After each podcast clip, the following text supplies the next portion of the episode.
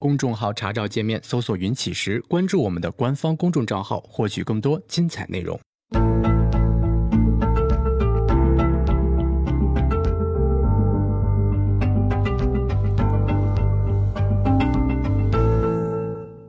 行到水穷处，坐看云起时。欢迎大家来到静言股市。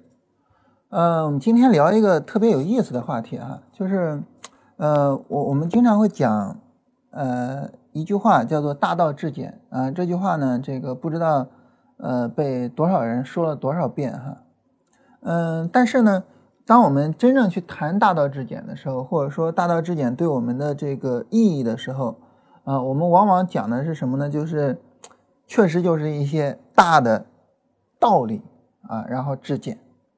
但是呢，当大的道理至简呢，当它这个落实到实处的时候，其实是比较困难的。啊，所以这种情况下呢，这个即便是我们确定大道至简，我们也会很尴尬，因为，嗯，大道至简了之后呢，它后边的东西也非常非常的复杂。你比如说，我们举一个特别简单的例子哈，就是，呃，我们说你做事情应该要努力啊，要坚持不懈，要要要这个努力奋进，对吧？那这个这个是一个非常简单的道理啊。那么，但是这个简单道理后边，你说我怎么算努力了？我每天工作到晚上十点，还是工作到晚上十二点，啊，或者是工作到晚上九点零八分，我就算努力了，对吧？啊，那那那你说坚持，那你说我要失败多少次之后，我还要继续做才算坚持？嗯，这个都不太好讲。就首先呢，就是说我我我认同这方面的道理啊，首先我认同这方面的道理啊，这个但是呢，嗯，就是说。就是就是这个大道理背后的东西太复杂啊，以至于呢，这个道理有意义啊，也失去了意义。所以呢，我说我今天咱们能不能聊另外一个话题？就咱们也聊大道至简，但是咱们聊什么大道至简呢？我做事情的方法非常简单。哎，这个跟道理可不一样哈。你对于道理来讲呢，这个呃，就是呃，我们。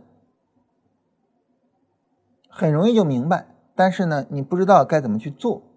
如果说一个方法是叫什么大方法至简，如果一个方法是是非常简单的，或者说术嘛，啊，我们讲术啊，就大术至简。那这个时候呢，这个术非常简单，你就可以直接照搬，直接用啊，对吧？那我们今天呢，就呃聊一下这种非常简单的术，这些非常简单的术呢，能够帮助我们完成一件事情，什么事情呢？就是超越北京市的平均工资，啊，这个逻辑我们之前聊过啊，就是想超越北京市平均工资是非常非常困难的，啊，然后在股市里面呢，想要赚到呃股市的平均工资啊，也就是赚到大盘的钱啊，是非常非常困难的。那今天呢，我们就来聊一下，我们通过非常简单的方法啊，能够赚到跑赢大盘的钱。什么方法呢？这个我们聊两个哈。当然，这两个非常简单的方法，你可以结合起来用。呃，第一个方法呢，就是我们前面曾经聊过这本书，呃，简单的说过啊，我我当时还拿了作者的另外一本书，叫《股市天才》，这本书叫《股市稳赚》啊，这是作者的第一本书，《股市天才》是第二本。嗯，《股市稳赚》这本书呢，它是一个，你可以讲是这样，《股市稳赚》这本书讲的是类似金叉死叉的。这个基本面里面的具有普遍意义的交易系统，啊，那股市天才那本书呢，就是讲的是，呃，基本面里面的或者价值投资里面的做特定行情的交易系统，啊，就是两类东西。那这一类东西呢，就《股市稳赚》这本书里面提到的这种方法，作者已经不用了。那为什么不用？我上次说了哈，我们也不知道，他也没说，啊，但是我们知道他不用了。嗯，但即便如此啊，即便是作者不用了呢，那么我们无论是回测也好，还是实际上也好，确确实实都是跑赢大盘的。所以呢，这种情况下，那么这本书还是非常值得我们去研究和学习的。这本书它你说股市稳赚，那你说一说稳赚，而且啊，这哥们儿就写书这哥们儿年化收益多少呢？百分之四十啊，对应于巴菲特年化收益现在已经不到百分之二十了啊，你可以知道百分之四十是多么困难啊。呃，然后这作者的这个介绍是这么说的：哥伦比亚商学院客座教授、投资者俱乐部网站发起人，同时呢是一个资本呃资本公司的创始人和合伙经纪人。然后八五年成立该公司，到目前为止年回报百分之四十，啊，所以这个百分之四十这个数字我是从作者介绍里面得到的。如果真能做到的话，那真是太了不起了，而与此同时呢，他这本书里面提到的方法，在各个国家的股市里面都经过检测，包括我们国家的股市，远远跑赢大盘，啊！但是呢，牛逼的就在于这个股市稳赚的方法简单到了极点，简单到了什么程度呢？这本书的腰封啊，腰封就就就很多书都都都有这么个玩意儿哈，腰封上写着这么三句话，叫做“选股三分钟，挑选三十只，安心三整年”，啊，也就是说。使用这本书的方法，你用三分钟的时间就能选出来三十只股票，然后你就持有它，持有三年就可以了，就这么简单。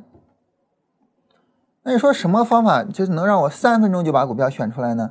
我们来看一下我们中国版的这个呃关于这个信息的一个网站啊，这个这个不存在任何推荐啊，就是大家对于大家来说啊，就是你你没必要非得去做这个东西啊，但是我们只是来了解一下这个概念，好吧？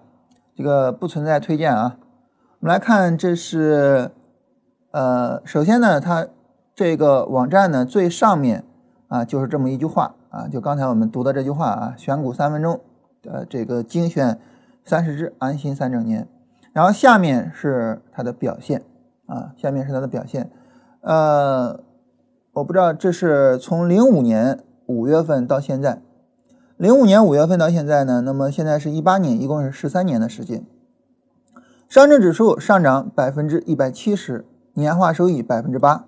沪深三百，沪深三百因为它的质地比较优良哈，沪深三百上涨百分之三百一十七啊，年化收益百分之十二。而股市稳赚这本书里的方法，它叫神奇公式，神奇公式的方法赚到了百分之一千八百三十九，年化收益百分之二十五。在中国的股市里面啊，实现了百分之二十五的年化收益，啊，非常简单的做价值投资，实现了百分之二十五的年化收益。然后这儿有具体的这个呃净值啊，我们能够看到啊，非常具体的净值。好，继续往下看哈，嗯，当然他他这儿给你算个数啊，这个这个说，如果说在零五年投一百万，啊。然后持有沪深三百的话，现在是三百七十万。如果这一百万在零五年的时候买一套上海中环的住宅房，现在是六百九十万。如果按照神奇公式选股一直买，现在是一千八百五十四万。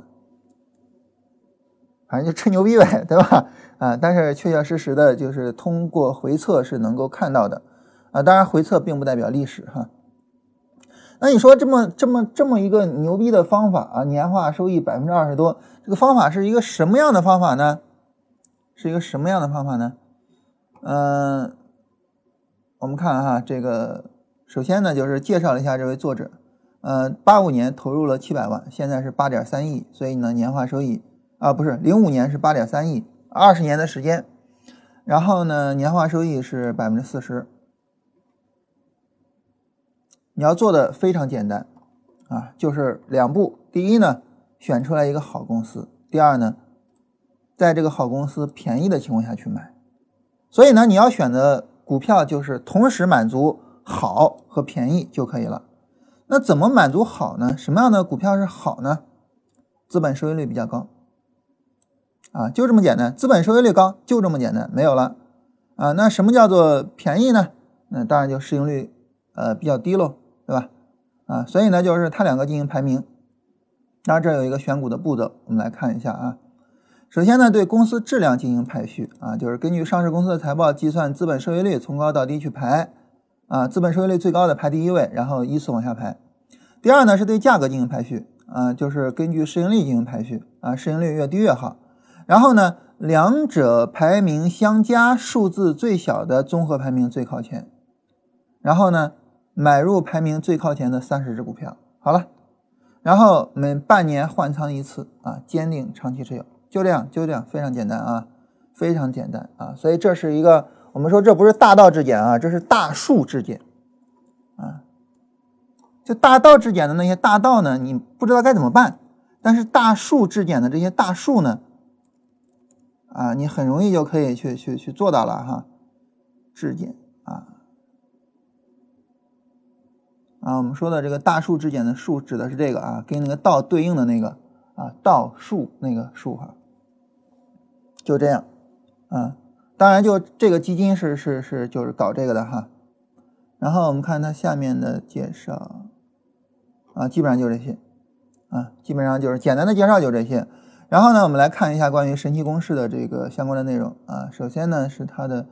基本的原理啊，刚才我们已经说了，对吧？基本的原理啊，然后呢，嗯，他给说了一些美版的原版的股市的神奇公式啊，就是这个，因为首先是关于资本收益率啊，然后呢，关于资本收益率呢，它主要考虑的是呃息前利润与占有的有形资本啊和这个呃呃和有有形资本的一个比值啊。那么它没有用比较常用的净资产收益率和总资产收益率。呃，净资产收益率比较容易出的问题就是有些公司它会有财务杠杆。嗯，所谓净资产收益率呢，指的是呃这个收益除以你的净资产，也就是总资产里面刨除掉负债。如果说一家公司负债比较高，那这个时候它净资产收益率就很容易高。但是负债高的公司比较危险，对吧？这个这个我们都容易理解。呃，那对于总资产收益率呢，它也没有去使用，嗯，然后呢，这个相对来说呢，他是比较认同，就是就是这个资本收益率的，啊，然后呢，最后就是关于这个呃市盈率，然后相对应，啊好，下面呢就是这家公司这家基金公司呢，然后他搞了这么一个神奇公式的一个呃全新版，一个什么呢？就是资本收益率等于。息税前利润除以净运营资本加上固定资产，啊，然后呢，股票收益率呢等呃，股票收益率等于息税前利润除以企业价值，啊，企业价值这个这个基本上就是市盈率啊。然后呢，这样呢，就是他们给它改了一下，然后呢，形成了这个他们的这个这个这个基金的情况。我忘了是哪家公司的了，我们来看一下啊，啊，《股市文传》就这本书啊。嗯，然后，哎，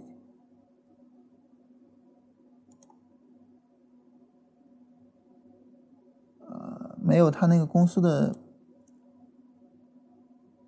啊好，有他公司的这个情况啊，然后咱们就不出他公司的名字了啊，避免有广告嫌疑啊。我们来看一下他公司的成绩。呃，然后呢，他公司是在一七年十一月份成立的。成立之后呢，我们看在这儿，啊嗨，避免不了啊，就跟崔永元似的，我们上面这个这个没有他的名字，结果下边有啊，呃，然后你看他这个公司的这个名字，呃，公司的这个基金是赚的最多的，啊，然后呢，比沪深三百和中证五百赚的要多得多，而且呢，比原版的神奇公式要赚得多，原版的神奇公式已经能够跑赢沪深三百了，那么他自己呢，他又跑赢了原版的神奇公式，啊，所以呢。呃，大数质检啊，大数质检的一个方法啊，然后呢，这个呃非常非常简单啊，有兴趣的话呢，你可以买一下这本书《股市稳赚》这本书，或者是呢，嗯，到豆瓣上搜一下这本书的相关的评论，因为这本书的内容实在是太简单了哈，所以呢，你看一看这个评论，基本上啊就能够知道这本书是个啥意思了啊，你可以不用去买这本书。然后呢，下面有这个他们这些人呢，关于这本书的一些应用以及呢这个相关的成绩啊，我们能够看到这个是非常好的。好了，这种情况下就意味着什么呢？就意味着呢，如果说啊，我们使用这种方式去买股票，或者是呢，我们使这个去买使用这种方式去操作的那一只基金啊，那基金的名字我们就不说了啊，避免广告嫌疑。那么我们应该就能跑赢大盘。应该就能啊，因为在过去的几十年里面都跑赢了，在美国市场、澳澳澳大利亚市场，然后法国市场、日本市场，他们都做过统计，都跑赢了。在中国市场，从零五年统计过来，远远的跑赢了房子的上涨，这个真的是一个让人匪夷所思的事情，对吧？大家会觉得哇塞，你跑赢股票我好理解，跑赢大盘我好理解，啊，你跑赢了房子，这个在中国啊，跑赢了房子，这个太牛逼了，对不对？啊，我们很容易就能说这个这个实在是太牛逼了，啊，所以呢，嗯，首先呢，我们要说的是，呃，这个是一个非常好的东西，然后呢，你按照他的思路去，呃，买股票也好，买基金，买使用他思路的基金也好。你应该都是能跑赢大盘的，这是第一个大数之简，非常非常简单啊，就这些，非常薄的一本书。呃，这本书虽然薄哈，但是呢，它里面的字体还很大，也就是说这本书的内容真的非常的少。实际上，呃，只只有八万八千个字啊，非常吉利的一个数字啊，只有八万个数字的一本书啊。好了，这是我们今天要聊的关于大数质检的第一个。那第二个呢，就是那大数质检哈，然后我我我是不是说我拿多少钱我都可以去投呢？对吧？这个我我我我我现在有这个呃像这样的情况，然后我去投，但是呢，我觉得这个这个呃，我们还是应该啊，我们还是应该呃去啊，我们还是应该去做另外一个事情。什么事情呢？就是我们想哈，假如说我买基金的话，你比如说我我我我现在有多少钱，我是投这个基金，还是说去做定投，这是另外一个我们考虑的问题。当然，对于我们来说呢，因为我们大家都是上着班做工作哈，呃，上着班然后做投资。你上着班做投资的情况下呢，你每个月有收入，每个月有收入，这个时候呢，其实你做定投啊，比你买入并持有可能更适合我们普通人。这个我们应该很容易理解，对吧？因为如果你做定投的话呢，你每个月呃发了工资你就投一部分，每个月发了工资就投一份，啊，这个时候呢又简单又轻松。你如果说呃，比如说我现在家庭资产有多少钱，然后我投进去，涨涨跌跌的，对你的这个生活各方面哈有影响。所以呢，我们要讨论的第二个呢，就是关于定投。定投这个大家都知道哈，因为很多人也做定投啊。你比如说像这个每个月发了工资。每个月买一千块钱的股票，每个月买一千块钱的股票，每个月买一千块钱的股票就可以了，对吧？这就是股市的定投。但是呢，我们想着，哎，我能不能超越这种定投呢？有没有可能我通过定投获得一种更高的盈利方式呢？我能不能通过定投赚更多钱呢？能，依然是定投的方式，但是呢，赚的比定投要多得多。这个方式也来自于一本书啊，这本书叫做《价值平均策略》。嗯，这本书我现在手头边没有啊，《价值平均策略》这本书，一共是一百六十七页的一本小书啊，跟这本书的这个厚度差不多，同时呢，非常非常的简单。它是一个做定投的一个一个一个资料。那你说做定投啊是个什么概念呢？就是呃，就是价值平均策略做定投是个什么概念呢？假如说我们来看上证指数，嗯，假如这样，嗯，我我们每个月吧，每个月去投上证指数。如果说按照价，呃，按照这个一般的定投，我们假如说在零九年高点开始投啊，因为零九年高点之后的市场环境非常的残酷，呃，然后这个市场长期的下跌啊，并且呢，零九年的高点对于上证指数来说啊，是超越了这个这个呃，是是是比当前的高点要高的。然后呢，如果说我们投五零 ETF，假如说因为你定投是投一只基金嘛，对吧？假如说我们定投五零 ETF，这样的话呢，首先还是一样啊，就是说从零九年股市高点之后，我们面临着一个非常困难的一个股市环境。其次呢，跟现在的价格差不多啊，五零 ETF 当时的收盘价是二点五四。现在是二点六八，没有差太多。也就是说，如果你在零九年股市高点买进去，然后一直持有到现在，你是不挣钱的。同时呢，你会非常的煎熬。啊，那我我我我们就说定投怎么做？定投呢是这么做，普通的定投就是，比如说我在这根 K 线收盘价买一千块钱，下根 K 线收盘价买一千块钱，每一根 K 线的收盘价分别都买一千块钱。啊，这是股市里面正常的定投的方式。嗯，那么。价值平均的定投方式是什么呢？你看啊，注意，这是我买的第一个月，我要确保我买了之后，我手里面的净值是我的月份乘以一千。也就是说，第一个月我要确保我买完之后，我手里面是两千块钱，呃，两千块钱的股票。到第二个月，我确定我要确保在收盘我买进之后，我的手里是两千块钱的股票市值。第三个月我要确定我手里是三千块钱的股票市值。第四个月我要确定我手里是四千块钱的股票市值。也就是说呢，我不是说我。每个月投一千块钱，我的钱是确定的。我要确定的是，我每个月我手里的股票市值是确定的，一定是月份乘以我的那个定下来的钱数。因为你定下来的钱数是一千嘛，就是每个月月份乘以一千，也就是说第一个月一千，第二个月两千市值，三千市值，四千市值。这样的话呢，第一个月我们投一千，对吧？这个很这这个这个这个这个就不用考虑了。第二个月呢？因为它跌了百分之三十，所以呢，你投的那一千变成了七百了。然后呢，你要确保第二个月收盘的时候，你手里面持有两千的市值，怎么确保呢？那我就要去投多少钱呢？我就需要去投一千三百块钱，而不是一千块啊，要投一千三百块。这样呢，我就能够确保，我就一定是这个一定是两千的市值了，两千的市值。然后第三根 K 线呢是。涨了百分之十，两千的市值到两千二，所以到第三个月我投多少钱呢？投八百就可以了，这样我的市值就是三千。然后到第四个月呢，又涨了百分之十，啊，我我我第四个月我就投七百就可以了，然后我的市值呢，这样就到了四千块钱。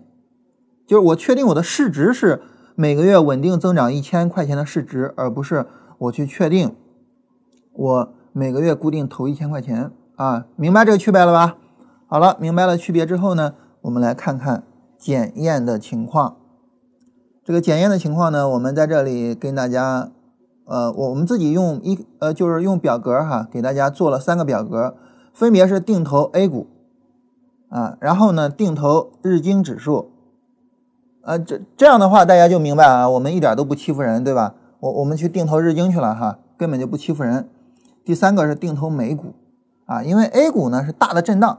日经呢是大的下跌，美股是大的上涨。我们来看不同的情况下，呃，然后呢不同的定投方式分别是效果什么样的。首先我们来看一下我们 A 股啊，一般来讲我们可能会觉得这个 A 股的表现可能会很不好，对吧？因为呃五零 ETF，因为 A 股我们就是按照五零 ETF 来计算的哈，五零 ETF 基本上是跟后边这个当时我们开始做的时候是持平的啊，我们是从这根 K 线的收盘价开始做的哈。也就是说，在这根 K 线收盘价在零九年的最高点，我开始买。好，那么定投的方式最终是多少呢？我们来看一下啊，我们一共是做了一百零几个月啊，一百零九个月。嗯，上面是不是有两个月没有啊？对，一百零七个月啊，我们一共是做了一百零七个月。所以呢，正常的定投方式呢，我一共是投入了。呃，一百零七乘以一千，也就十万零七千块钱，这是正常的投入方式。那这十万零七千块钱，我赚了多少钱呢？我赚了多少钱呢？这十万零七千块钱，我总共赚了是五万块钱啊，五万三千零五十九啊，我总共是赚了五万块钱，投了十万，赚了五万，这是正常的定投方式。啊，也比呃买入持有强啊？为什么呢？因为你在底部呢买了很多股票啊。所谓这个定投啊，其实说起来复杂，其实一点都不复杂。简单来说是什么呢？简单来说啊，就是呃我们啊每个月定投的钱单利相加啊。其实这里面我觉得不涉及到什么复利或者什么的。我我个人的观点啊，我觉得定投不涉及到复利，定投就是你在这儿买了，然后呢计算到当前的单利，然后把每个月买的单利相加就完了，这就是你赚的钱，或者这就是你赔的钱。我觉得这里面不涉及到复利，纯粹我个人的观点啊，因为你并没有说呃盈利再投资。什么叫复利呢？复利就是盈利再投资，你的盈利你没办法再投资，所以这里并不涉及到任何的复利。啊，很多人拿着定投去讲啊，复利是多么伟大，然后什么，我觉得是扯淡的。定投不涉及到复利啊，当然这个观点可能你很难认同啊，因为你被那些定投是复利的那种观念可能被洗脑的很严重了哈。但是定投不涉及到复利，定投就是你每个月投入的一千块钱到当前的，你看看每个月投的赚多少钱，然后把每个月投的盈利和亏损相加，最终就是你赚的钱。定投就这么简单，不涉及到任何复利。当然，纯粹是我的一家之言哈。这是关于正常的定投，拿了投了十万块钱，赚了五万块钱。啊，好，那么我们来看价值平均的定投。价值平均的定投呢，它就不是说我每个月呃投的钱都是一样的了啊。然后呢，比如说我第二个月是投了一千三，第三个月投了八百，第四个月投了七百多，第五个月投了八百多。有些时候市场是牛市，我还往里面我我还往外取钱，为什么呢？为什么呢？因为我的市值。在第九个月的时候达到了一万零三百多，所以我要往外取钱，才呃不是我的市值达到了一万三千三百九十四，啊，然后呢，呃到第十三个月的时候我还要往外取钱，我要取三百九十四才能够确保我在第十三个月的时候是呃这些钱，所以呢，在市场涨的时候呢，我会往外取钱，我就不往里投了，我会往外取，这种情况下呢，就是。市场越往上涨，你越往外取钱；市场越往下跌，你越往里投钱，而且投的越来越多。所以呢，它就会导致在底部的时候你投了很多钱，在顶部的时候你取了很多钱。因此，这种方式最终投入五万块钱，赚了十万零七千块钱。明白这个意思吧？尽管说你我我是要保持每个月的市值都要增加一千块的。但是我的总共投入远远少于正常定投的十万，我只投了五万块钱，但是我赚的远远超过正常定投的五万，我赚了十万块钱。大家如果说觉得有对这个有疑惑的话，你可以自己去进行计算，自己去试一下。也就是说，这种定投的方式让我们的赚的钱远远超过了普通的定投，这个钱让我们。投入的钱翻了一倍，但是普通定投呢，只赚到了百分之五十，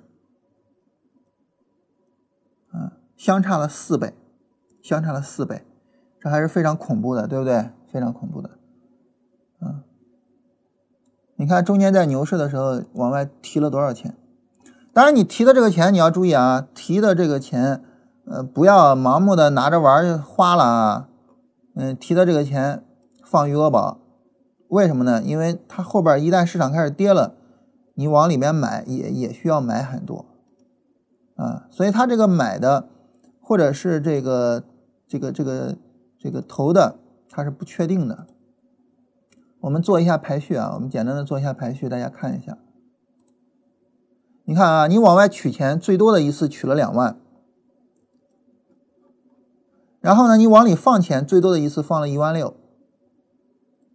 所以它跌的时候，你你要往里放很多钱的。所以这种情况下呢，就是取了钱不要用到别的地方，取了钱在余额宝放着，随时准备它需要你往里存。当它需要你往里存的时候，你得有钱能往里存，知道吧？好，这是我 A 股的情况。然后我们来看日经，日经这个哈，我们就直接按照日经指数来的哈，没有搞太复杂。那你说你是从哪儿来的呢？从哪儿开始算的呢？嗯，日经指数我们找一下啊，在这儿，同样也是月线啊，每个月投，因为我们是每个月收赚工资啊，我们是从这儿开始算的。一九九呃一九八九年十二月二十九号买第一笔，也就是在日经指数历史最高点买第一笔。然后后面的整个过程，当然啊，对于买入并持有策略来说，日经指数那就亏大发了哈，亏了很多钱。然后呢，我们来看一下这个定投的方式的表现。呃，首先还是对比两个定投啊，我我我们不要直接去跟指数比，因为跟直接跟指数比没有意义。你应该去对比这两个定投，这个月份就多了，一共是三百四十四个月。呃三百四十四个月呢，所以呢，你在这边一定是投了三百呃四十三啊，三百四十三个月，一定是投了三百四十三乘以一千啊，这个是毫无疑问的，对吧？呃，我们现在想知道的就是这投了三十四万之后赚了多少钱呢？答案是赚了二十三万。也就是说呢，呃，我投了三十四万，我赚了二十三万，这样的话赚了多少钱呢？我我有点算不过来哈，啊，然后我们来看一下价值平均的定投方式，三百多个月，你一共投了多少钱呢？很让人吃惊啊，一共只投了十万块钱。你可能会觉得，哇，日经这么暴跌，难道不应该投很多钱进去吗？可能让你失望了，一共只投了十万块钱，远远少于这边的三十四万，赚了多少钱呢？三十五万，吃惊吗？当然还是那句话，就是你可以自己去试，啊，你可以自己去试，这个是赚了三十五万还是市值三十五万呢？这应该是市值三十五万啊，应该扣掉十万的投入，也就赚了二十五万，赚了二十五万。啊，这边是投了三十四万，赚了二十三万；这边是投了十万，赚了二十五万，远远超过前面这个，远远超过它。嗯，这个赚了不到一倍，而这边这个赚了两倍，远远的超过它。最后我们来看美股，美股呢，我们因为看美股的话，可能更多的就是想看一下美股是使用的。呃，标准普尔的指数啊，因为看美股可能更多的是想看一下，就是在大涨的时候是什么情况，所以呢，我们选了一个上涨的起点，我忘了选的是哪一个了哈，呃，可能是九七年这个上涨的起点，因为你要从下跌开始买，那你这个价值定投的方式比较占便宜，我们是从这根 K 线开始买的，这样的话呢，按道理来说，这后边都是大涨。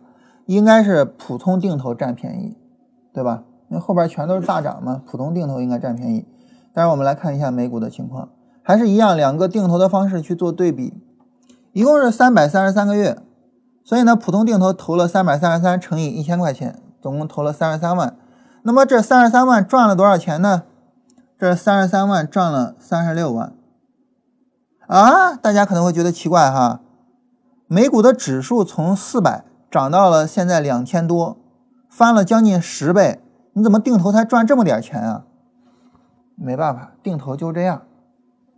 实际上你定投不太希望你涨那么猛，定投啊还是希望你跌。我们很多人做定投又希望股市涨，这是一个非常奇怪的思维。因为股市涨，你做定投是不赚钱的。这个大家想不明白是什么道理？原因很简单，就是我跟大家说了。定呃，这个定投这个东西哈，它不赚复利的。定投这个东西赚的就是单利，它在底部待的时间越久，你在底部的单子越多，你的单利就越多，然后单利的相加就越多。这个逻辑非常简单。美股的年复利是非常高的，但是你做定投是不赚钱的，因为定投不赚复利。这还是那句话，这个道理非常简单，但是很少有人能想明白。所以呢，你做定投一定是希望市场跌。我做定投的情况下，就市场希望市场跌得越狠越好，跌得越厉害越好。做定投不应该希望市场涨，啊，当然哈，最终市场还是要涨的啊，最终不涨就麻烦了，最终还是要涨的啊。但是呢，呃，你只要最终能涨就行了。所以我们来看啊，我们对比一下美股跟日经，因为它的月份差不多。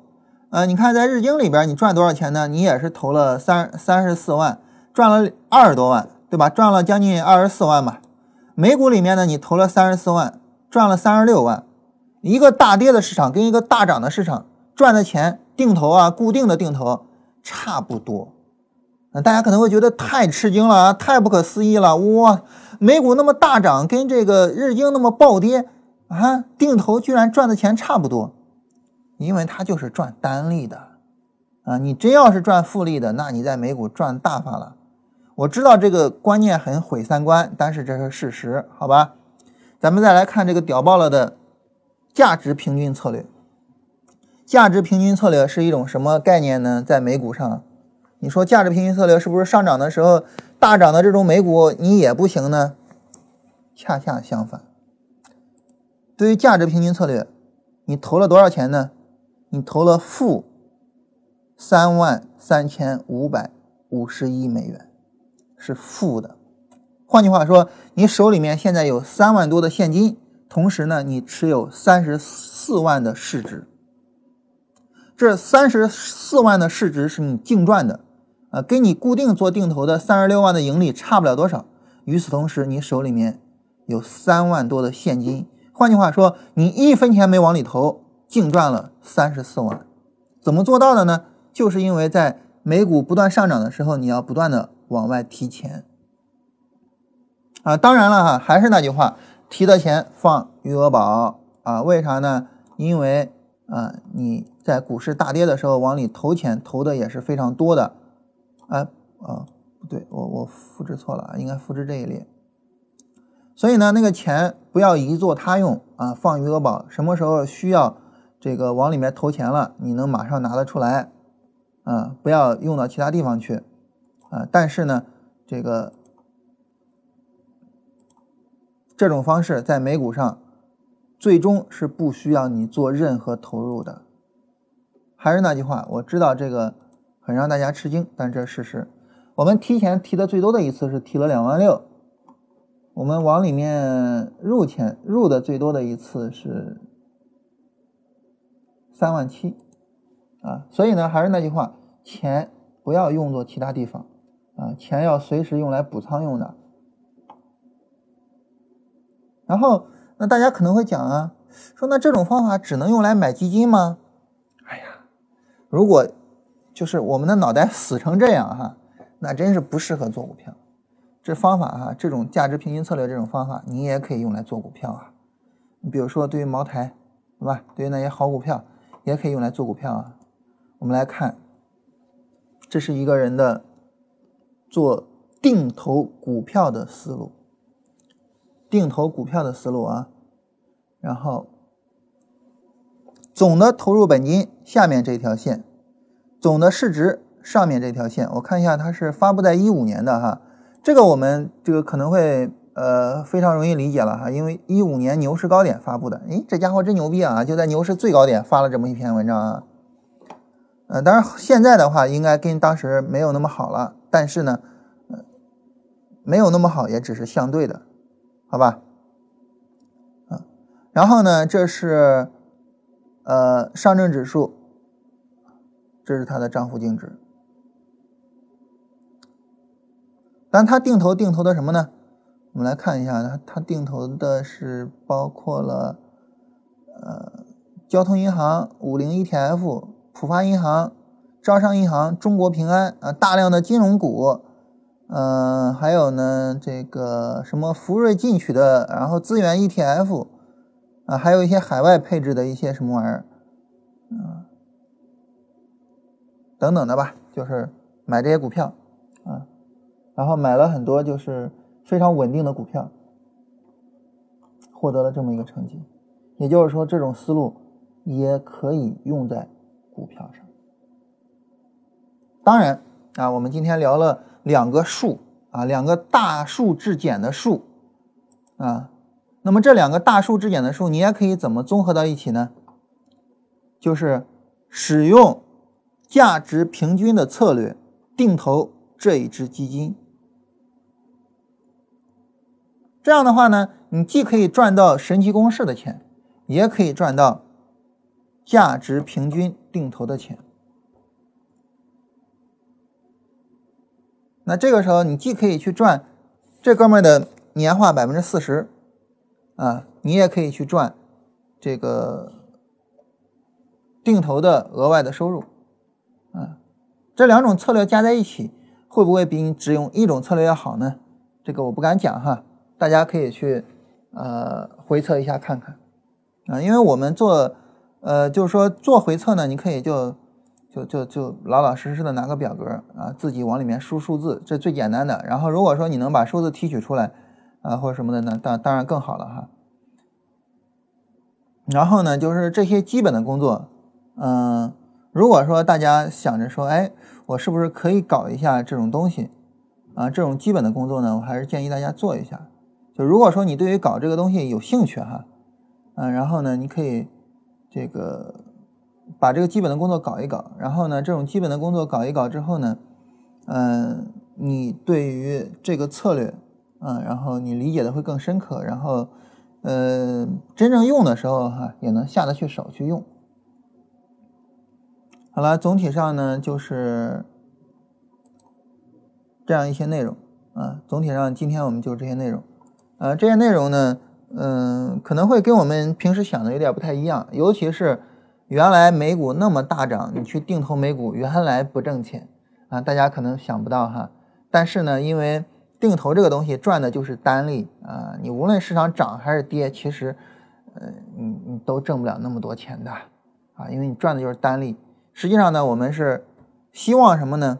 我们希望在我定投的前二十年，市场一直在下跌，一直在下跌。然后当我开始需要拿退休金了，市场大涨十年，这样对我们的人生是最有意义的。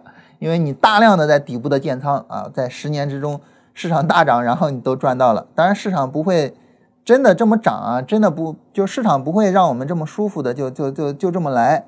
但是这样是其实是最好的啊。所以呢，还是那句话。这个我很不理解，很多做定投的人啊，居然还老想着市场涨吧，赶紧涨吧，嗯，这个思路是完全错误的思路。好了，我们今天就这些内容啊，就是跟大家两个聊两个大树质检的东西啊，因为一般人喜欢聊大道质检，但是大道质检的东西呢，你说你聊了，它有啥用呢？对吧？啊，但是大树质检东西啊，你聊了呢？这个，如果说你真的愿意去搞，那么你就可以去搞了，啊，你就可以去搞了。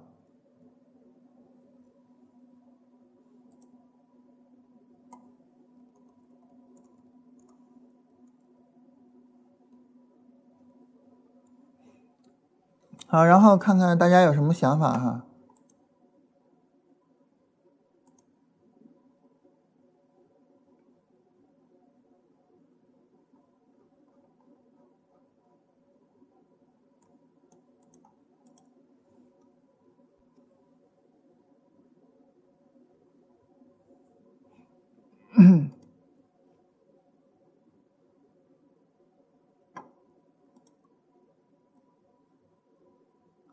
呃，如果大家没什么问题的话呢，我们今天就到这儿哈，简单跟大家聊一下。嗯，如果说真要说有什么别的可以聊的话，就是，呃，我想跟大家聊一个什么概念呢？就是学习最好的方式是什么？就是我至始至终的认为，就是学习最好的方式就是读书。书里面有很多东西，但是当每一个人把他的书写出来的时候，他一定会整理一个非常完整的逻辑。哪怕是像这种大数之简的这种书，它也要有一个非常非常完整的逻辑，告诉你我为什么要这么做。这样的话呢，就是说我们能够学到，呃，首先我们能够学到方法，学到知识；另外一个呢，我们能够学到逻辑。这是其他的学习资料没有办法去提供的，就是，呃，这是最严谨的学习资料。而且呢，你能看到书真的分成各种各样的，有的书呢是各种聊理念、谈大道。有的书呢，就是老老实实的跟你说我是怎么做的，我是怎么赚钱的，然后你也可以这么玩，就这样。如果说你看到某一本书，然后恍然大悟，然后觉得哇，就太牛了，这个时候呢，那么你就一定是赚到了的。尤其是对于我们做交易这么一个事情，我说的赚到了，绝对不是只是说你在智慧上有成长，就是你真的赚到钱。你比如说。我还记得我第一次看彼得林奇的书的时候，呃，我们一般提呢，比如说对一家股票的估值，我们会谈 P/E，嗯，在这个每个股票的这儿啊，都有它的这个 P/E，啊，也就是市盈率，就是说这个呃，用股票的价格除以它的呃每股收益。啊，然后叫 P/E。然后当时呢，这个彼得林奇做投资，然后呢，彼得林奇是搞价值投资的哈。然后很多人一直就以为彼得林奇搞价值投资呢，就是使用 PE 在做。但是后来彼得林奇呢退休之后啊，就写书，然后说他的方法。大家才发现彼得林奇完全不是使用 PE 在做，他使用叫 PEG 在做。啊，PEG 是什么呢？就是简单来讲啊，它等于 PE 除以未来增长。也就是说什么呢？你比如说像，嗯，这个钢铁公司，它呃，或者说银行，嗯，他们的 PE 是非常小的，但是呢，他们的未来增长，啊，可能也不大。纺织公司，呃，他们的 PE 是非常小的，但是它的未来增长也不大。那这个时候呢，嗯，那么 PEG 这个值呢就比较高啊，就说明这家企业是呃不值得去投入的。但反过来，你像那些呃非常牛的，比如说像微软，当时它的 PE 可能很高，但是呢，它的未来增长更高，所以就显得呢它的 PEG 其实是很小的，这个时候就可以投。这种情况下呢？这一个公式同时包含了一家企业的价值和它的成长，你说牛不牛？你看这样的书的时候，当你看到这个概念的时候，你会不会觉得哇，这彼得林奇能挣钱真的是啊？我们有句话叫“盛名之下无虚事”啊，太牛了！彼得林奇的呃，因为这个我我们说股市稳赚啊，这哥们儿年化百分之四十，这个还是就是大家可能会觉得那不算什么，他是从七百万开始做的，尽管最后做到八个亿，但是跟这个巴菲特的价值，这个这个这个资金量差距太大了，但是彼得林奇和巴菲特的资金量可差距并没有太大啊。但是彼得林奇年化收益是超过巴菲特的，就是你真的能够发现，就是这些牛的人，他就他就是牛，包括巴菲特啊。我跟大家说过，就是呃，读巴菲特相关的书越多，对巴菲特越了解，就就越敬佩这个人，觉得这个人太牛了。就是有很多人呢，很多成功的人，可能就是说你越了解他，就是你你你你就越觉得他比较一般呀，或者什么的。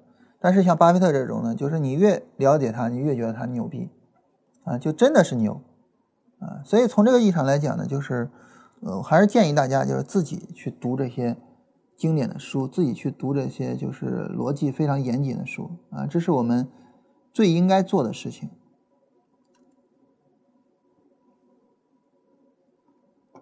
嗯，